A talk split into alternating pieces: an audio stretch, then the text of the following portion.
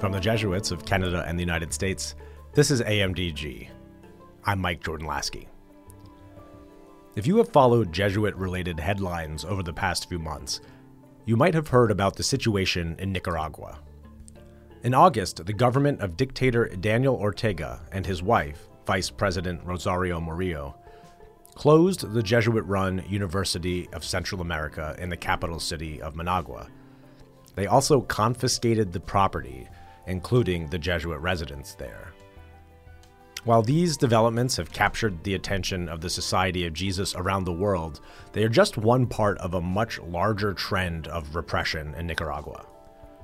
To learn more about the context, I was incredibly honored to speak last week with Juan Sebastian Chamorro an economist by trade who ran for president of Nicaragua against Ortega in 2021, knowing full well at the time that the election would not be free and fair.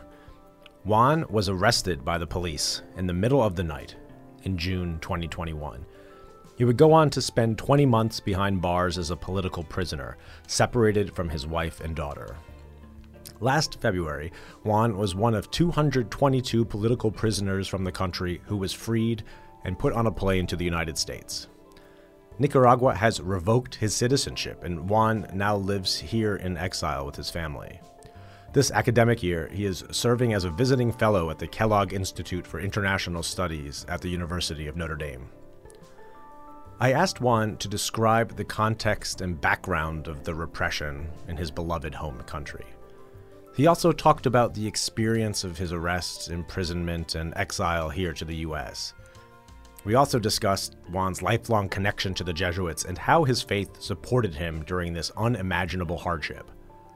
Juan is a member of one of the most prominent families devoted to public service in the history of Nicaragua. His aunt was the first female president of the country. One of his cousins was imprisoned at the same time Juan was. His commitment to carrying on his family's legacy despite the risks not to mention his impassioned defense of democracy in Nicaragua, made this conversation one of the most moving interviews I have ever done. If you would like to learn more about how to support the Jesuits, students, and faculty connected to the University of Central America, visit jesuits.org/nicaragua. Thanks for joining us.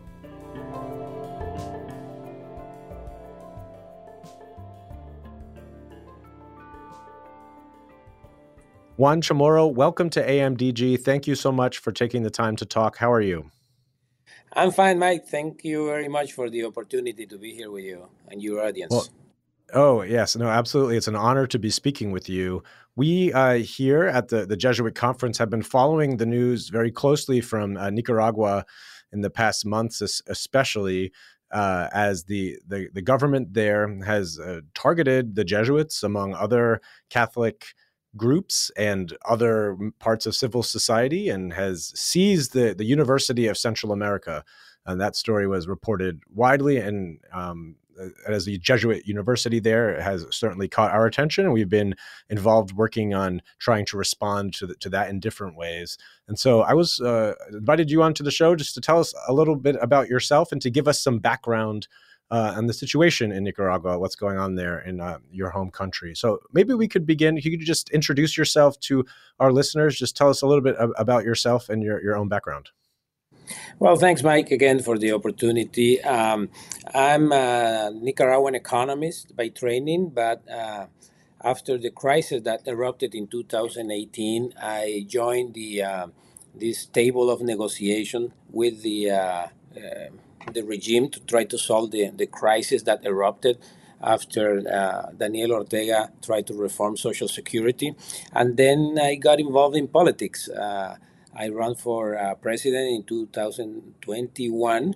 And uh, what Ortega did uh, was to put in prison all of us, all the opposition leaders. Uh, six candidates were sent to prison. I was captured, kidnapped from my house on June 8th, 2021, and I stayed on about 20 months in jail, almost uh, almost two years, when I was finally banished from Nicaragua in February of this year. uh, along with other 222 political prisoners, we landed in uh, in Washington after some negotiations with the with the Americans. So I'm enjoying uh, like this seven months of freedom. Uh, these days, very happy to be uh, here uh, in the U.S. Obviously, you know, banished from my own country. I was stripped from my nationality and I'll, i spent uh, almost two years in prison uh, trying to, uh, you know, for criticizing this horrendous dictatorship this regime that is responsible for the assassination of more than 350 people. And as you mentioned in the introduction, the seizure, the confiscation, or I would say the robbery of uh, Universidad Centroamericana UCA, the University of Central America, one of the most prestigious universities in Central America, founded by the Society of Jesus in uh, 1960, and it was one of the most uh, important ed- education uh, institutions in the country. Um, Ortega closed the university and confiscated uh, on the grounds of terrorism. He accuses the Jesuits of uh, doing acts of terrorism against his own regime. And what happened, among other things, that this school, as all uh, Jesuit institutions, promote uh, thinking, promote uh, critical thinking. Uh, even Sandinistas were allowed to teach at uh, UCA some time ago.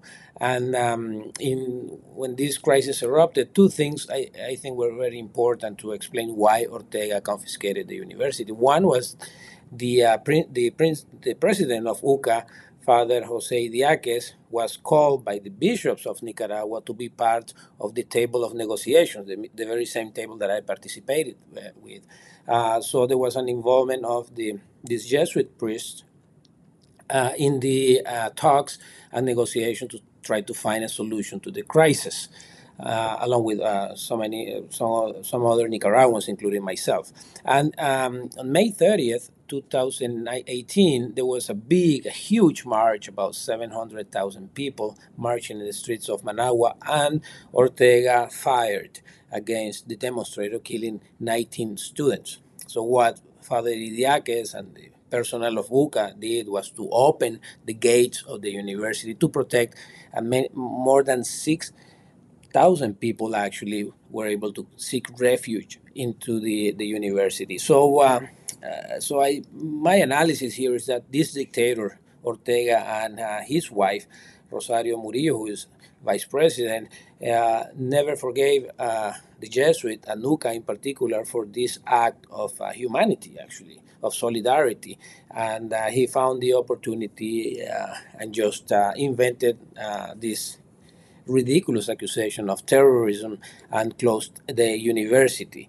Uh, more recently, Ortega also closed the um, INCAE School of Business. This is a school of business, uh, a, a, very uh, important uh, university in uh, Managua, affiliated with Harvard University School of Business. And he just confiscated and, and closed this university as well. In total, 30 universities has been canceled or confiscated in the country. Why this persecution against uh, universities and students? Well, because of the crisis that erupted in 2018, where was led by students who were uh, very active in protesting against Ortega at that time. So he just wanted to have complete control of the country. And I have to say that as we speak, we live in one of the most repressive dictatorships in the world. I mean, how can you imagine? Uh, can you imagine another country where um, the government shuts down uh, all private universities, control, absolute control of state universities, and um, not to mention the uh, closure and confiscation of all independent media, and uh, and the suppression of all uh, civil rights and uh, human rights in the country. Mm, yes, so hard to believe, um, and I appreciate your description of some a lot of these different elements here and i want to ask you some questions about a lot of the, the things you shared but maybe we could go back could you help us understand you mentioned this crisis um, five years ago and you were involved in negotiating can you just tell us more about that and how you got involved to help us understand what had been what has been going on for for years. Is not just the last few months. Um, so could you tell us some more about that?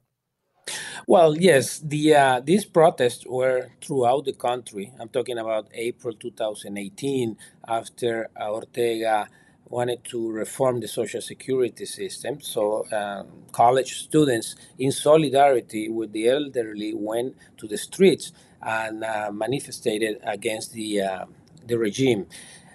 It became a very, very uh, popular uh, movement and practically a revolution, I would say, with marches every week, with big demonstrations, uh, thousands of people, in some cases, hundreds of thousands of people. And uh, Ortega saw that he was losing uh, power, he was losing control. So he started to, uh, to as I said, um, shoot again uh, the demonstrator, killing people uh, with with bullets on the head, the neck, and the chest. This is not me speaking. Um, human rights organizations were allowed in the first weeks of the crisis to enter into Nicaragua and document what was going on. So this is this is our the reports from um, Human Rights Watch, the Inter-American Commission of Human Rights, and uh, many other um, human rights organizations. And uh, we started to find from different uh, perspective. I was the head of uh, an economic think tank called, Funi- called Funides.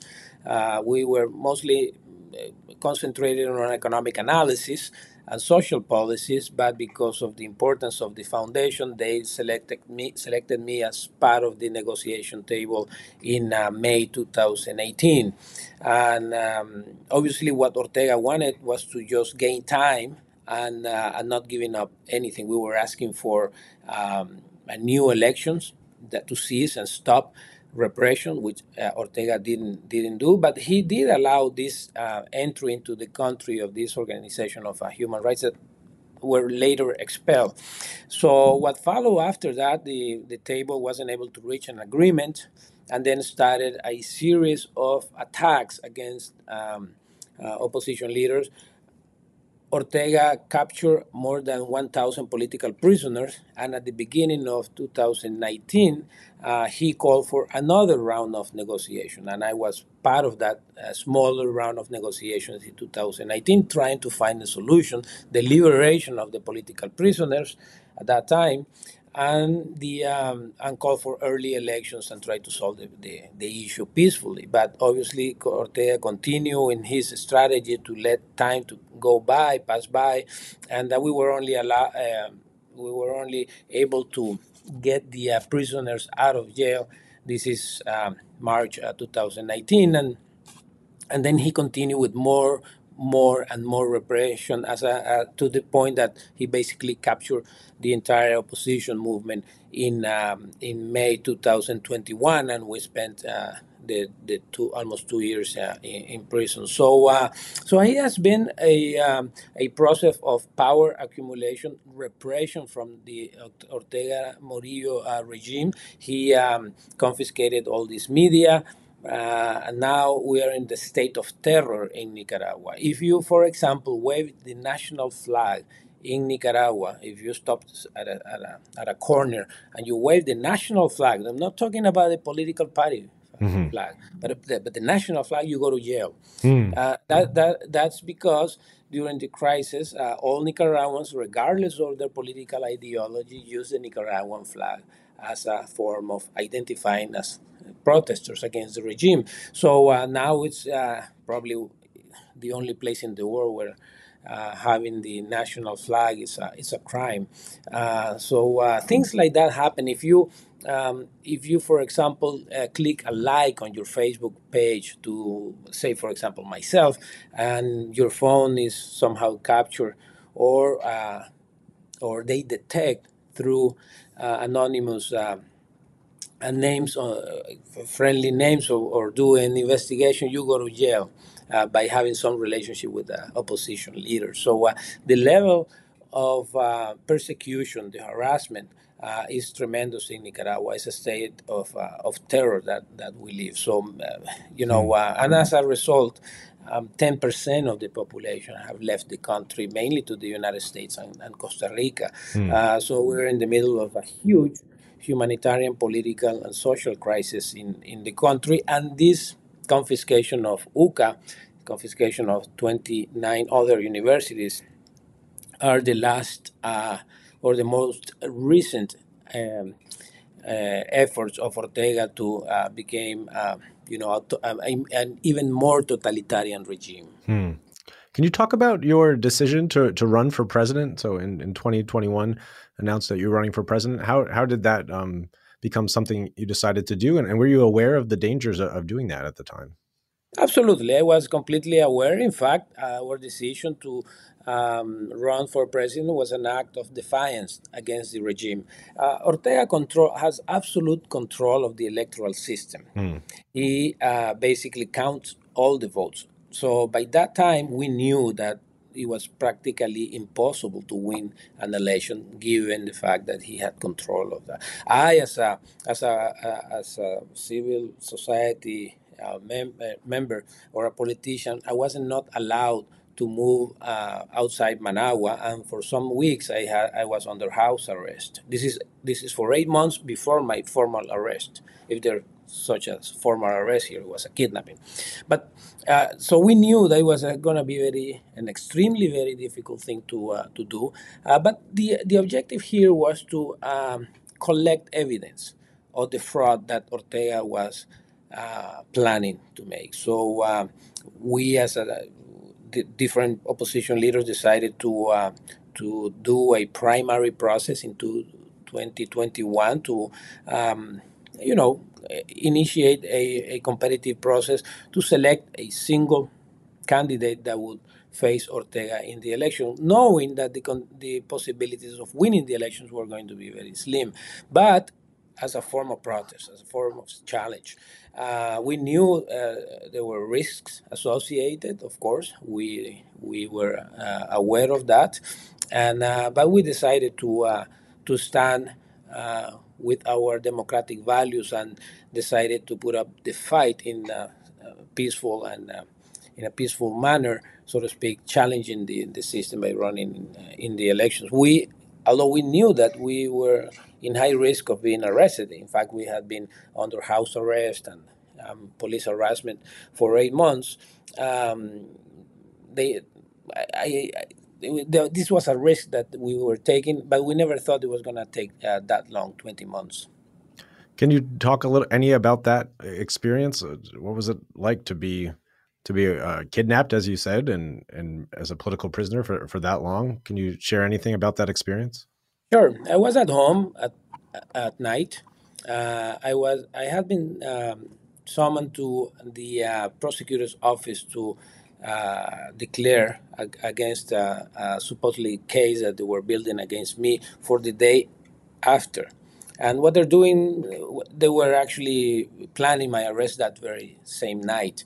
So I was preparing for the hearing the following day, trying to build up a strong defense um, of my case. And then the police came, stormed into the house, jumping over the fences, and um, and basically took me uh, in the middle of the night, which is illegal in uh, according to the legal code in Nicaragua, uh, without any warrant from any judge or anything like that. And I was uh, taken, I was beaten and taken into a car, a police uh, car, to what is known El Chipote prison. And at El Chipote, I was denied uh, the access of my lawyer. I couldn't talk to my lawyer. Uh, and I was incommunicated, basically disappeared because my family did not know where I was. They assumed that I was probably there, but uh, they didn't have uh, evidence until three months after. Hmm. So for three months, I didn't know anything about my wife that I, I just left at the house the day of my arrest, uh, screaming and crying and and uh, you know calling the police not to beat me and uh, not to take me away. And my daughter who was uh, finishing high school and going into into college. So i spent there three months in uh, solitary confinement for most of the time. I wasn't allowed to read anything for the entire period 20 months. I wasn't al- allowed to write. And i wasn't allowed to speak to other uh, mates from other cells. I could only speak very quietly with uh, cellmates. The conditions were very hard, uh, very little uh, food, very little connections, as I said, communication with the exterior. We didn't know what was going on, and until we were. Um, uh, put into I was interrogated every every day several times and we were put on trial uh, on September 2021 remember we were captured uh, June so uh, in September we have this uh, hearing and they uh, programmed the the actual trial for February 2022 obviously you know time went by Christmas alone completely alone um, without any communication with my wife. In fact, I, I wasn't able to talk to my wife or my daughter for 18 months. Um, and then I was in trial. I was sentenced to 13 years in prison for treason to the home country, to the homeland. Uh, again, I didn't have access to a lawyer until the very day of the trial, and uh, I couldn't have a, a, a, private conversation with my lawyer. It was a complete farce, the trial. Uh, all the witnesses were um, were police officers, and uh, and then uh, I was sentenced to 13 years in prison, February 23rd, 2022, the day of my my birthday, coincidentally, mm. and um, so I, you know, I, I spent the entire 2022 behind bars, uh, doing basically nothing, just exercising, praying, praying mm. a lot to Saint Ignatius in particular, mm um, praying the rosary, doing exercise, as I say, and try to uh, live one day at a time, and try to uh, uh, to think about life, to think about freedom, to think about all the things that were deprived from uh, in a very unjust uh, way. And it was one day in in February. I was sleeping, and a police officer came to me and, and gave me my civil clothes. I took, I, I put them on, and um, in a couple of hours we were driving along the city of Managua. We didn't know where we were headed; they never told us, and we were uh, we were uh, we were um, going to the uh, international airport, put into an airplane. Um, the uh, the American uh, Department of State uh, actually arranged that that plane, and we arrived in, in DC February 9th Mm, of this year, I was able to finally see my wife and my my daughter. Uh, very happy to be uh, obviously in freedom, but deprived of my nationality, in exile, uh, confiscated of all my assets and properties, and uh, but with the faith in God that uh, all those prayers that I was mentioning, all those uh, moments of asking God to help us to find freedom uh, he he gave us he, he gave us that that that moment uh, February 9th for which I'm uh, absolutely and for all my life gonna be grateful. Hmm. So your wife and daughter were, were already in the United States at, at that point, or they followed you soon after? No, that is correct. But after my arrest, uh, my wife had to flee the country. Hmm uh, illegally. My daughter, who is American, had been accepted to uh, the University of Notre Dame. She came to Notre Dame uh, to study architecture. Uh, so, um, so when I was uh, liberated, uh, my wife was in Houston, Texas, living at that time, almost two years of. Hmm.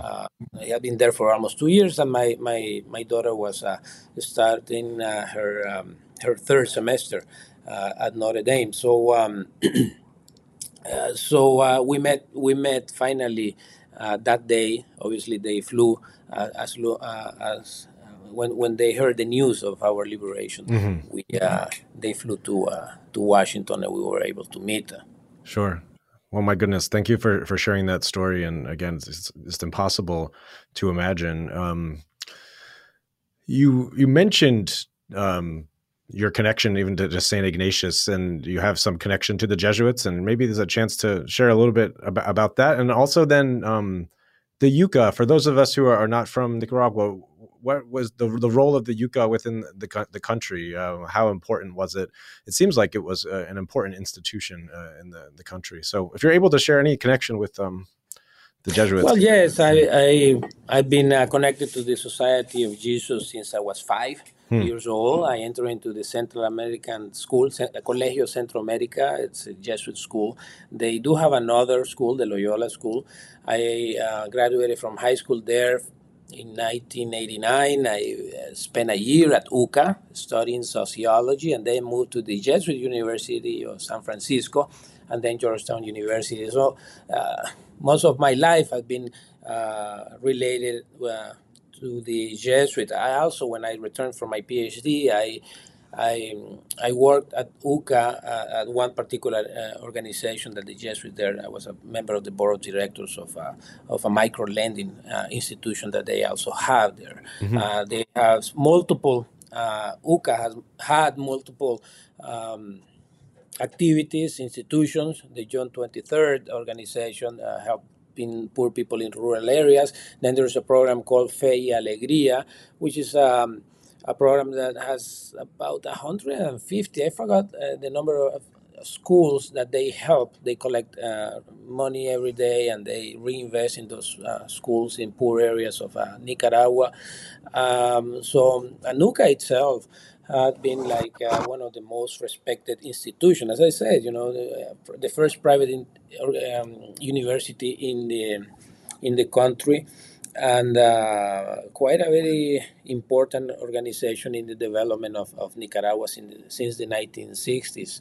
Uh, obviously, you know, the uh, history of Nicaragua uh, is, is been a very particular one with revolutions, dictatorships, dictatorship again.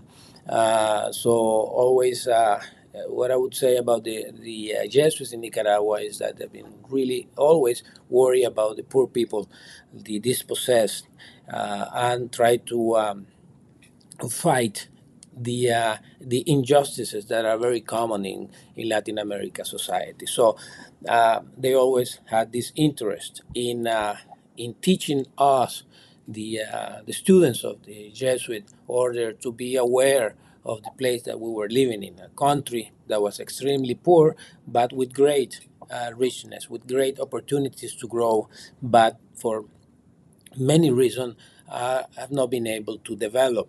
Uh, one of them is obviously the presence of dictatorships, of elites that basically control the, the political power and suppress uh, the people. And this is exactly, this is precisely what we are facing at this moment. And this is precisely why Daniel Ortega at this moment is attacking the Jesuits in particular, but the Catholic Church in, in general. We have to remember that we have one of the most popular bishops of the country, Monsignor Rolando Alvarez, in prison, sentenced to 26 years in prison after he refused to take the plane, the very same plane that uh, we were forced to take in February of this year. He refused.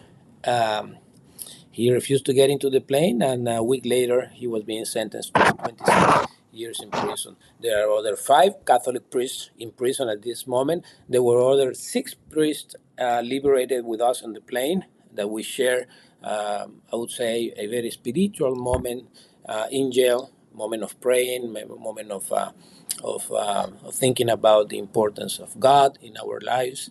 Uh, they, were, they were fortunately uh, with us on the plane, but Monsignor Alvarez decided not to uh, leave the country and keep his fight in the jails of uh, Nicaragua. We haven't seen him, we, we, haven't known anything from him since April of this year. So you can imagine how this persecution against the Catholic Church is becoming more and more um, perverse in the case of uh, Nicaragua. And this kind of, uh, and I really want to thank you, Mike, for the opportunity because it's extremely important for the American people, for the world in general, to know what is happening in Nicaragua. To profess religion is a crime in Nicaragua. We're about to celebrate St. Francis uh, Days one of these days. And, San, and in a church in Boaco, Nicaragua, St. Francis, the saint, is in prison, right? He cannot leave the church itself.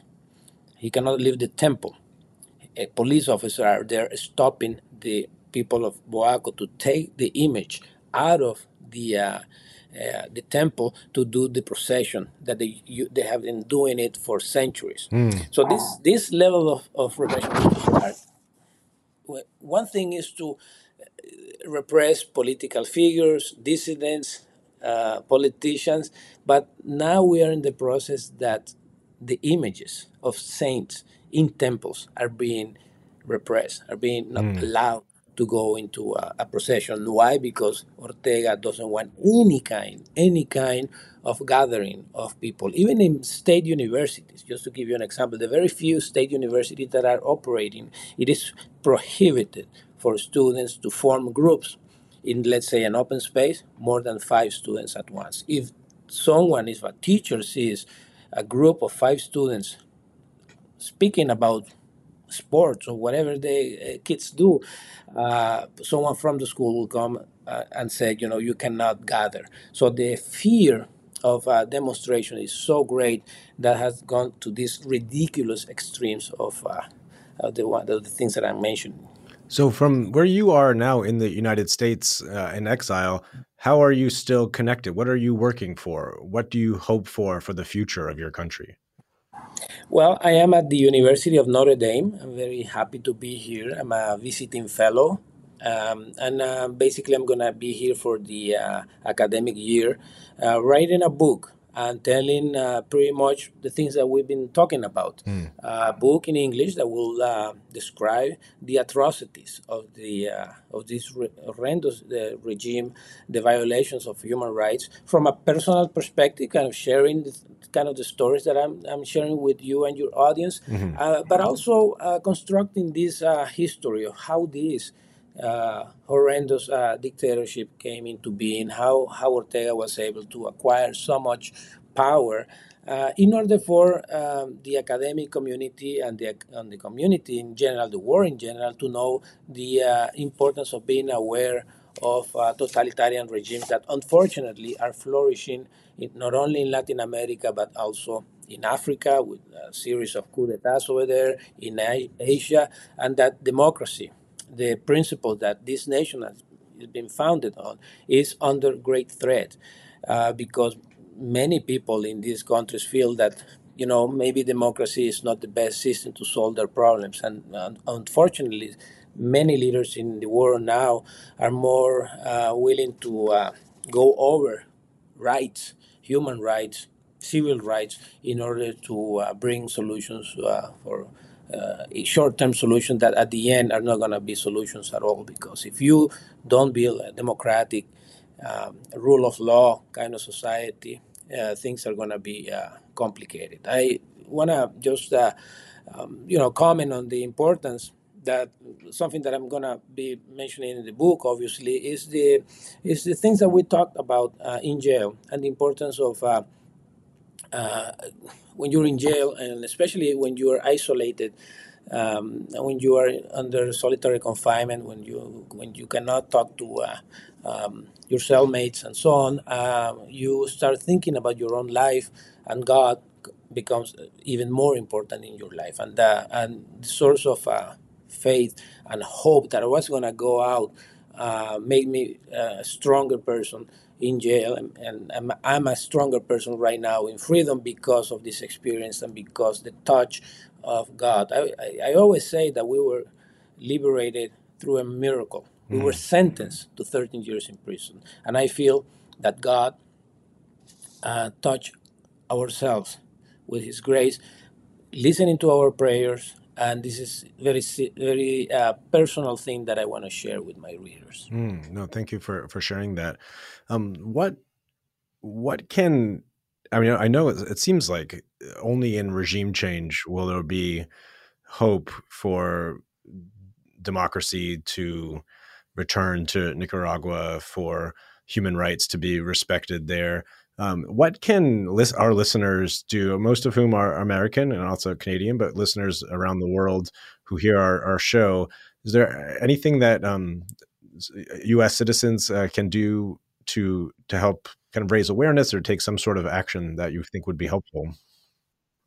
Well, first of all, I I think one first objective is to be informed, to know what is going on, uh, because uh, with all the problems in the world, such a small country like Nicaragua uh, might might not be perceived, and you know it's it's extremely important to create awareness of the atrocities that are being committed every day in in Nicaragua, and when you attack human rights and when you attack the church or the freedom of religion to be more more general, uh, you're not attacking the uh, the Nicaraguan people. You're attacking humanity.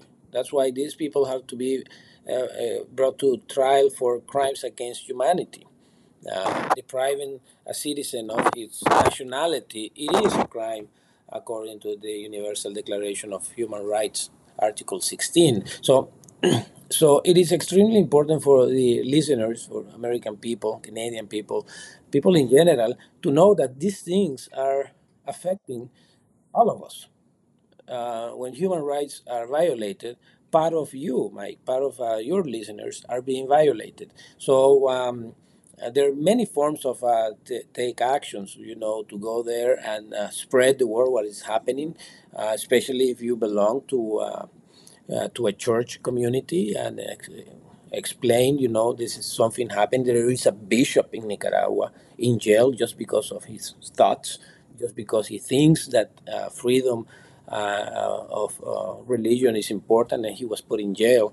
And um, solidarity uh, chains, um, uh, you know, helping people, um, uh, helping uh, the cause in, in many ways. Uh, uh, but to be informed, I think is the first is the first step. And once you get informed, you start searching and looking at different ways of uh, of participating. Uh, for example, right now we are pushing the idea that Bishop Alvarez and Bishop Baez received the uh, Nobel Peace Prize, for example. Uh, we think they deserve. Uh, Monsignor Baez had to go into exile. Uh, he lives in Florida right now. He cannot return. If he goes, he goes to jail, and Alvarez is in jail. And this is a good example of uh, two priests, two pastors that have sacrificed uh, many things uh, in addition to all the things that priests have to sacrifice in their in their um, in their lives. Um, and there, there must be a recognition of the fight of the Nicaraguan people through uh, through this uh, uh, prize, for example. Um, but again, the um, the closure of UCA, of INCAE, of all these things have to be known and denounced throughout the world. So. Uh, so when change ca- comes, and I'm, I, I do have faith and hope, knowing about the history not only of my country but throughout the world, that dictatorship they, they don't last forever. They finish, and Ortega's regime has a finished date, and will, this date I hope will be soon.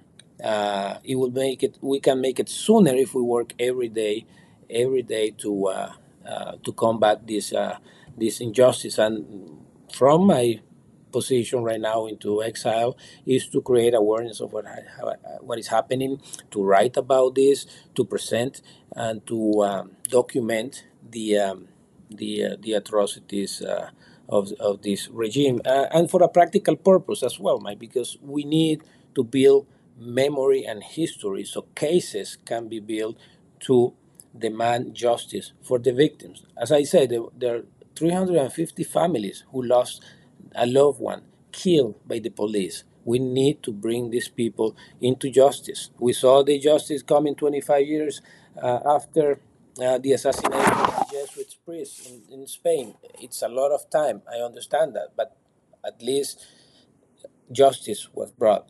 The responsible, the material responsible for those assassinations of the uh, the the the rector of my high school, by the way, Amando Lopez, who I, I knew him when I was a kid, was assassinated in in in in, in uh, El Salvador. What happened in Spain, where uh, justice was brought and a, and a responsible, a colonel was resp- responsible for assassination, is in jail now. So these are signs of hope that justice must prevail, not in order to find revenge, not in order to find satisfaction of putting these people in jail, but to prevent that these criminals on, or other criminals see the impunity as a way of doing it again.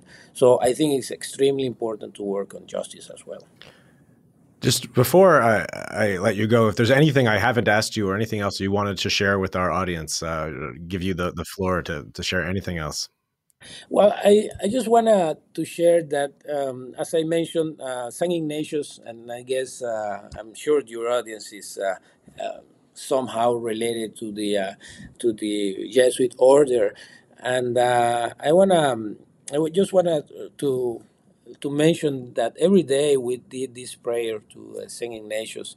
Uh, that I think is extremely beautiful, and I think the importance of prayer. This is something that I learned in in, in jail is that you have to pray um, things that uh, comes from touches your heart. You know, it's, it's not a matter of just praying, but you have to find a prayer that it, it touches your your your your heart and has a meaning for for you. So we have this. Uh, um, this prayer, the uh, take and uh, receive prayer, mm. that I would like uh, to say, just to uh, give you an example of the things that we were saying in jail. And the, the prayer goes like this Take, Lord, and receive all my liberty, my memory, my understanding, my entire will, all that I have and call my own. You have given it all to me. To you, Lord, I return it. Everything is yours do with it what you will. So the beauty, the beautiful about this uh, prayer is the first part talks about the gratitude of the things that God has given us, and the willingness, and this is the, the difficult part, the willingness to sacrifice what has given to you, what is important to you, the material things, the uh, the money, the possessions, the uh, all the things that uh, you feel that you deserve. But this sacrifice, this willingness to sacrifice what is given to you by God in pursuit of a greater purpose, in pursuit of freedom, of democracy, of justice. Uh, I think. Um, when I heard every day this uh, prayer in jail, um, helped me a lot in getting strength uh, when I felt dispossessed, when I felt that my capacity to move, to do anything, even um, even to eat, dependent depended on someone else. Uh, when you are deprived of all these uh, uh, things, you should feel the gratitude of God of what God has given you. Hmm. Yeah, that the the great Suscipe prayer from Saint Ignatius and from the spiritual exercises. That's so beautiful, and to hear that you prayed it there. Did you pray that on your own or a, community? Uh, you said you weren't able to speak I had to a, many, but I had a I had a cellmate who was a seminarist uh, for a couple of years, so hmm. he knew the uh, he knew the prayer uh, in detail. I didn't know it. I have to be honest. Hmm. Uh, um, so he he uh, he had he had a very very in his memory. So uh, so he will do it uh, every every night at around 8 p.m. before going to bed. Hmm. Well, thank you so much for that story. Uh, very moving uh, to hear all of your your stories and. Um, it's an honor for us to be able to share some of them uh, with our listeners, and we'll look forward to the book and any other ways we can uh, support you and, help you uh, tell that story. So so important. So thank you so much, uh, Juan Sebastian uh, Chamorro, for this time and for all that you're doing and continue to do. Thank you, Mike. Thank you very much.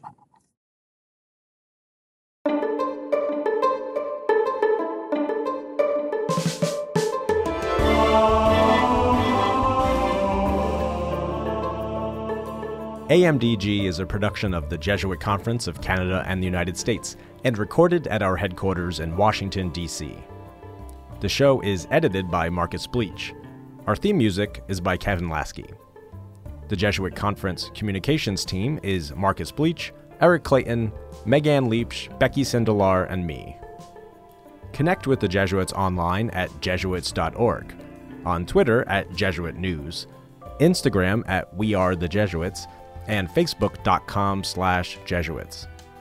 Sign up for weekly email reflections by visiting jesuits.org slash weekly. If you or someone you know might be called to discern a vocation with the Jesuits, connect with a Jesuit vocation promoter at beajesuit.org.